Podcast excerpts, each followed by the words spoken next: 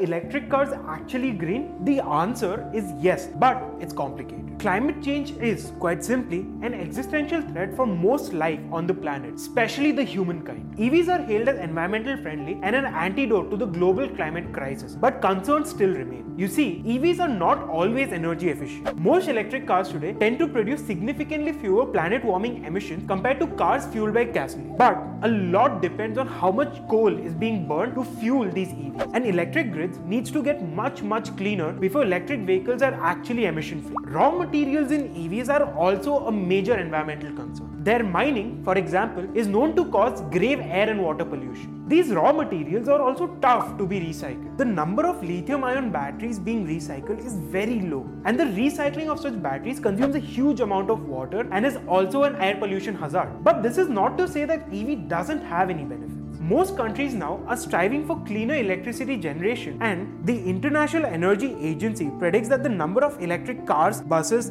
vans, and heavy trucks on road is expected to hit 145 million by 2030. Several automakers, including Audi, Jaguar, and BMW, are said to be working on reusing old EV batteries, which could pave way for cleaner technologies and make EVs truly green. So, would you want to buy an EV? Tell us in the comment section.